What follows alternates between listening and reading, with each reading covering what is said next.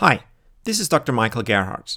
You're listening to the Leaders Light the Path podcast, two minutes twice a week that get you the influence and impact you deserve.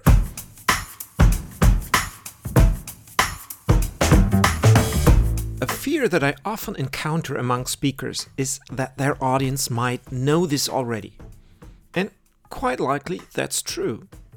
Unless we have discovered something truly revolutionary which actually is quite unlikely, people will already know much of what we're going to tell them. What people tend to forget is how we know this already is true for almost anything. There just isn't a lot of new information out there.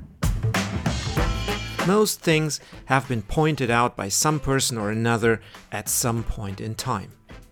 Yet, audiences don't show up for the knowledge.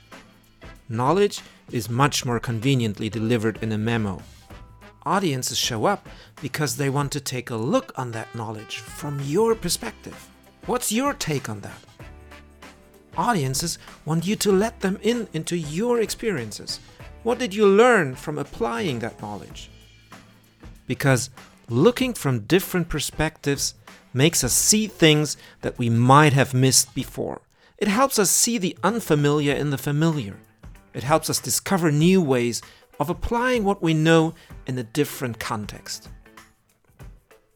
That's why I think it's a mistake to dismiss content that contains information our audiences have heard previously. It's not about the knowledge, it's about making them see from our perspective.